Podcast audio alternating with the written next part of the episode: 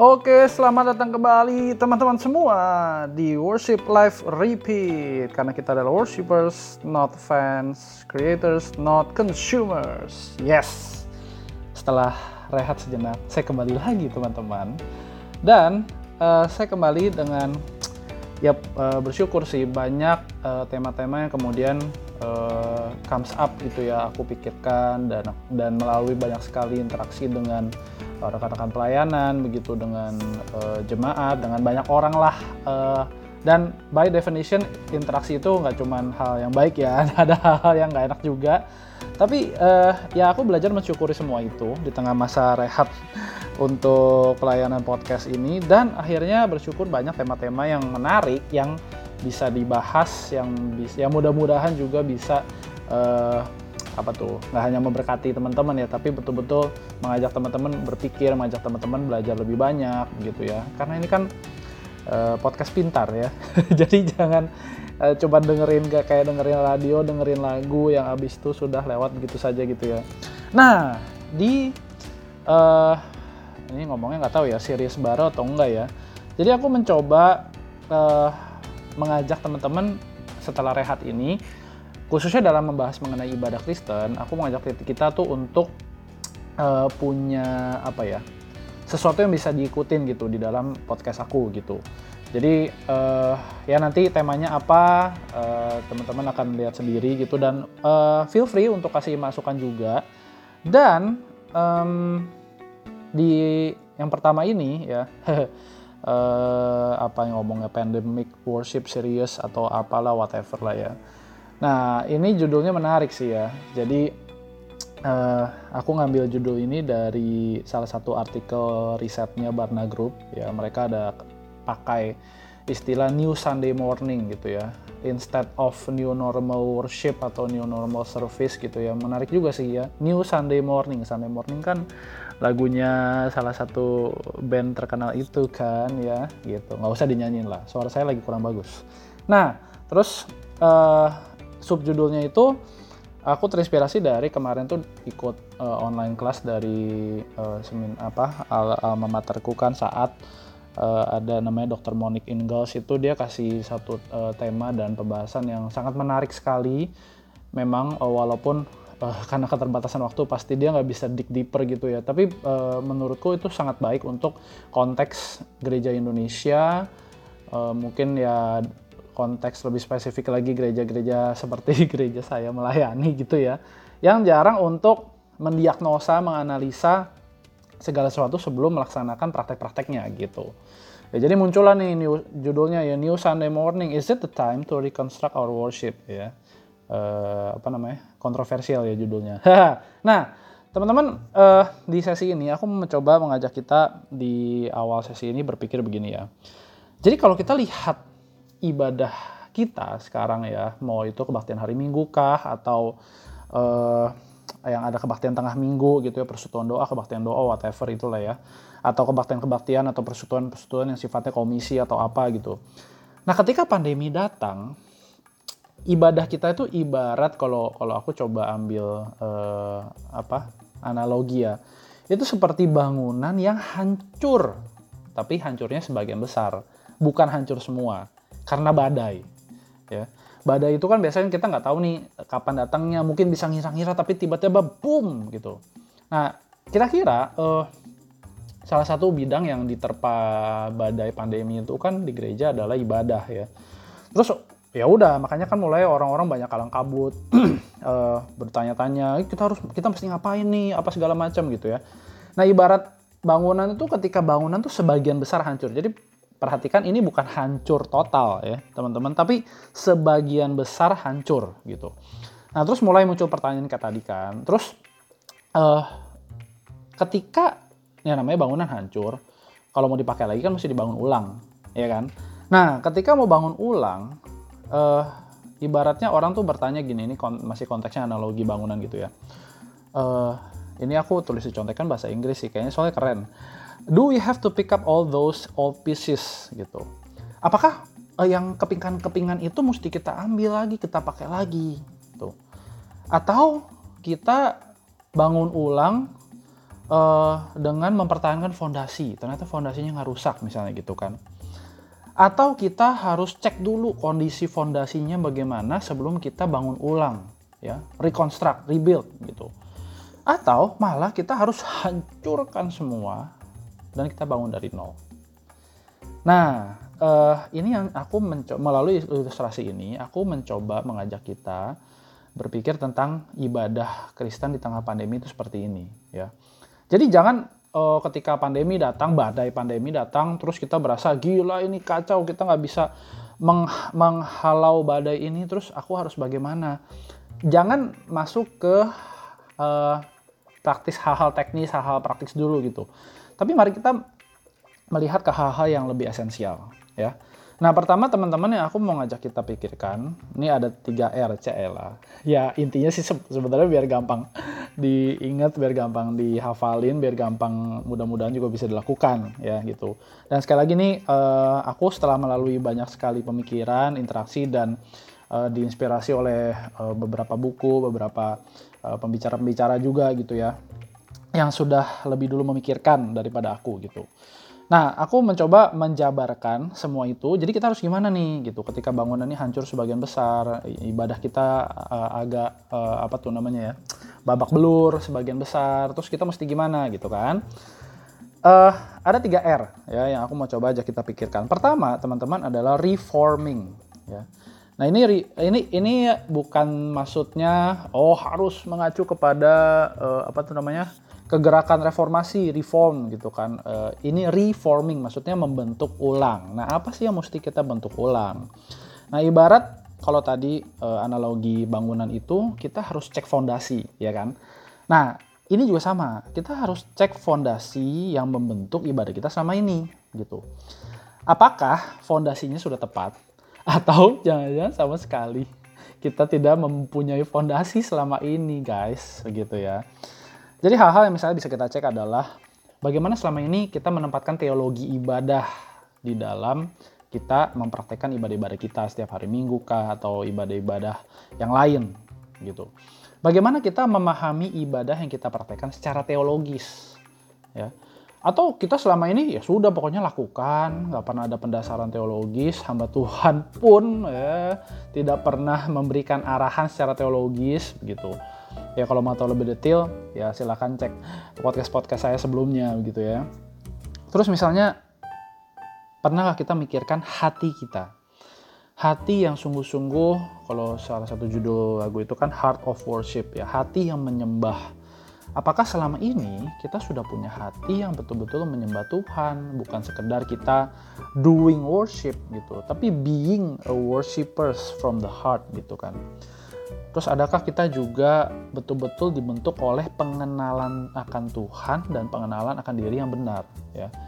Uh, ini kan jadi nanti teman-teman akan lihat banyak sekali hal ini juga akan berhubungan dengan podcast berikutnya ya ya akan yang akan saya sampaikan bersama dengan uh, special guest yang sudah dinanti-nantikan gitu ya. Nah ini juga mengingatkan soal pengenalan akan Tuhan, pengenalan akan diri gitu ya. Salah satu dosenku uh, juga sering ngomong hidup kita itu adalah tentang ya kenal Tuhan, kenal diri, tahu diri. Ya teman-teman yang udah familiar sama tiga frasa ini pasti tahu siapa dia. Jadi, nah, apakah kita betul-betul sudah dibentuk selama ini ibadah kita oleh hal-hal itu? Ya, atau belum? Nah, saatnya kita reforming, kita bentuk ulang gitu. Kita pendasaran ulang gitu. Nah, itu yang pertama, reforming. Yang kedua, reimagining. Nah, ini maksudnya apa? Koko Misael ya uh, imajinasi-imajinasi apa. Nah, jadi sekali lagi inget ya, waktu itu kalau saya aku pernah bahas di podcast yang mana ya. Gila kayak podcast gue udah banyak aja. Bedakan fantasi dan imajinasi. Teman-teman, fantasi itu adalah sesuatu yang tidak mungkin terjadi, ya. Kan kita hanya berfantasi uh, bahwa oh, suatu saat akan ada ibadah yang gini-gini, ya itu omong kosong lah intinya. Nah, kalau imajinasi itu kan imajinasi itu kan sebenarnya adalah bagian dari keberadaan diri kita sebagai manusia, begitu uh, mengimajinasikan sesuatu sebelum kita melakukan misalnya begitu ya. Nah ini dalam hal uh, kita uh, apa namanya memikirkan ulang ibadah gitu. Nah mari kita coba reimagining apa yang kita mesti imajinasikan ulang. Pertama adalah realitas kita melayani.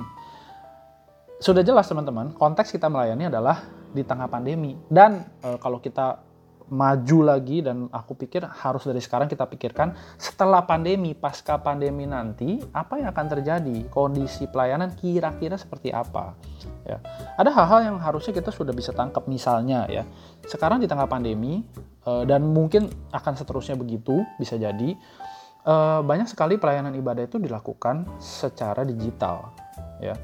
Uh, di media sosial kah ya kan via internet begitu Nah, itu itu realitas yang mendominasi sekarang. Karena pertemuan fisik itu tidak disarankan. Ya, e, beberapa podcast lalu juga kan e, kalau nggak salah Noel yang sempat ngomong, jangan sampai ketika kita reopening ibadah kita malah jadinya e, menjadi batu sandungan lah istilahnya buat jemaat, membahayakan jiwa jemaat begitu kan. Jadi ketika pertemuan fisik tidak memungkinkan, ada banyak larangan-larangan atau ya maksudnya saran-saran yang berhubungan dengan kesehatan manusia gitu ya. Nah, berarti kan kita harus melakukan secara digital. Nah, ini bagaimana? Nah, ini konteksnya. Mana mari kita pakai imajinasi kita, kita bayangkan ketika kita nyemplung ke dunia internet ya, dunia media sosial dan lain sebagainya, YouTube, uh, uh, Facebook, Instagram, apalah gitu kan. Nah, bagaimana kita uh, tetap dengan form, dengan bentuk, dengan teologi ibadah, dengan hati yang menyembah pengenalan akan Tuhan dan diri yang tepat itu. Nah, bagaimana sekarang kita nyemplung ke konteks pelayanan kita? Nah, terus bagaimana juga dengan konteks jemaat kita sekarang? Nah, teman-teman, aku yakin e, kondisi jemaat sekarang pasti berbeda dibandingkan sebelum COVID, sebelum pandemi, ya. Mungkin kondisi yang paling memungkinkan berbeda adalah kondisi finansial mereka misalnya gitu. Nah ini bagaimana jemaat kita sekarang? Bagaimana pergumulan mereka? Ini kan sisi-sisi pastoral yang harus kita imajinasikan. Walaupun mungkin kita nggak bisa tanya semua satu-satu misalnya jemaat kita 1500 ya. Kita tanya satu-satu ya ya bisa juga ya tapi kan eh, lebih banyak nggak bisanya gitu. Maksudnya kita hanya bisa mengira-ngira tanya beberapa orang, tanya mungkin 100 orang let's say gitu ya. Terus dari situ kita coba mengimajinasikan, oh keadaan jemaatku tuh sekarang seperti apa? Bagaimana mereka menjalani keseharian mereka di tengah pandemi. Nah, itu yang harus dibawa sebagai realitas kita melayani di tengah pandemi ini dan kalau sekali lagi mikir panjang lagi setelah pandemi ini gitu ya. Dan uh, kita juga boleh imajinasikan kita tuh punya uh, apa tuh gambarnya? Eh bilangnya ya. Gambaran, gambaran yang jelas ibadah bentuk ibadah seperti apa yang akan kita bawakan di tengah pandemi ini, selama pandemi ini ya, dan setelah pandemi gitu. Kalau kita nggak membayangkan, kita nggak e, coba melakukan pendasaran, tadi ya form itu, reforming itu, tidak ada bentuknya, ya maka kita, ketika kita akan mempersiapkan ibadah kah, e, atau bikin liturgi atau apa, ya kita nggak akan punya e, modal, kira-kira gitu ya. Nah, karena itu kalau udah selesai kita punya form yang baik, kita bisa membayangkan, menggambarkan apa yang akan kita lakukan, kita tahu konteks begitu ya, reforming, reimagining. Nah, yang terakhir adalah reconstructing. Nah, baru kita masuk ke hal-hal sifatnya teknis dan praktis begitu. Tuangkan semua itu menjadi kenyataan gitu kan Misalnya ya eh, banyak gereja mempertimbangkan kalau gitu sekarang bagaimana kita berliturgi, bagaimana kita menyusun eh, liturgi ibadah sekarang, ibadah katanya nggak bisa lama-lama, apalagi yang sudah reopening begitu ya. Abis itu dari satu kebaktian mau ke kebaktian berikutnya harus ada protokol kebersihan kah atau apalah gitu ya. Uh, Nah, baru kita pikirkan, oh liturgi seperti apa yang harus dipersiapkan gitu. Elemen-elemen liturgi yang bagaimana yang harus kita ya aku nggak tahu ya um, uh, setiap gereja punya kebijakan berbeda-beda pasti. Tapi ya elemen liturgi apa yang mungkin harus lebih ditekankan? Elemen liturgi apa yang mungkin bisa secara praktek tidak dijalankan tapi secara esensi tetap ada? Bingung kan? Ya nanti aja tunggu ya. Ada yang lebih ahli yang bisa ngomong dari saya. Gitu ya. Terus ketika tadi kan konteksnya kita nih uh, sudah digitalize gitulah istilahnya uh, apa namanya pelayanan-pelayanan ibadah itu sudah digitalize. Nah, bagaimana kita uh, ketika sudah nyemplung ke dunia digital, dunia internet itu kita nggak hanya melayani di hari Minggu dan di tengah minggu. Nah, bagaimana caranya kita sebagai orang-orang uh, yang worshippers itu ya, creators itu kita juga melayani selain hari Minggu dan tengah minggu misalnya ya misalnya di tempat uh, aku pelayanan itu uh, ya aku bersyukurnya di tengah pandemi justru kami bisa uh, melakukan pelayanan berupa video musik gitu ya, meng-rearrange beberapa himne, uh, himne-himne yang lama, dan kami berikan warna, berikan taste yang baru gitu. Nah itu hal-hal yang bisa kita lakukan juga, kita bisa masukkan sebagai bagian dari kita reconstructing, rebuilding uh, pelayanan ibadah kita. Begitu. Nah, saya sih nggak mau panjang-panjang teman-teman ya, karena ini hanya sesi pengantar dari banyak uh, sesi-sesi yang akan ada berikutnya ya, nggak tahu ada bisa ada 7 atau 8 sesi lagi mungkin ya, atau mungkin 10 ya. Dan khususnya untuk uh, sesi berikutnya yang tadi aku bilang udah ngundang satu special guest yang sudah lama dinantikan gitu ya. Nah itu tadi dari banyak uh, beberapa hal yang aku bicarakan itu akan menjadi pendasaran dari apa yang akan beliau bicarakan begitu ya. Bagaimana kita bisa melihat ada kebutuhan ke, dalam tanda kutip lah ya kebutuhan-kebutuhan di tengah pandemi ini tuh yang membuat gereja tuh mikir ya itu tadi kok kayaknya kita mesti memindahkan, mentransfer segala sesuatu yang tadinya ada di fisik berhubungan dengan fisik ibadah fisik kepada uh, online gitu. Apakah harus begitu gitu ya? Atau apakah harus kita berpikir bahwa lebih jauh lebih dalam bahwa mungkin Tuhan membawa kita ya ini saya mengutip perkataan beliau nanti teman-teman minggu depan dengerin sendiri gitu ya. Bahwa Tuhan mau kita melihat jauh apa yang tidak kelihatan justru apa yang ada di dalam hati beralih dari apa yang tadinya kelihatan oleh mata kita kepada apa yang ada di dalam mata hati kita CL. Bagus ya rimanya ya. ya. Oke, sekian dulu apa yang bisa aku sampaikan di setelah rehat sejenak ini. Dan uh, silakan nantikan ya uh, episode berikutnya bersama dengan uh, bintang tamu bintang tamu yang lain, special guest special guest yang lain. Dan uh, hopefully teman-teman juga tetap semangat khususnya yang pelayanan di ibadah ya tetap semangat. Eh, teman-teman gak sendirian ya semua kita mengalami perumuran yang sama. Dan hopefully uh, podcastku entah sampai kapan gitu ya bisa menjadi kok apa tuh namanya companion cila yang nemenin teman-teman selama melayani bagaimana teman-teman juga uh, apa namanya bisa podcast ini bisa menjadi teman berpikir buat kalian yang sedang memikirkan bagaimana sih harusnya menjalani pelayanan ibadah di masa pandemi dan juga setelah masa pandemi gitu ya.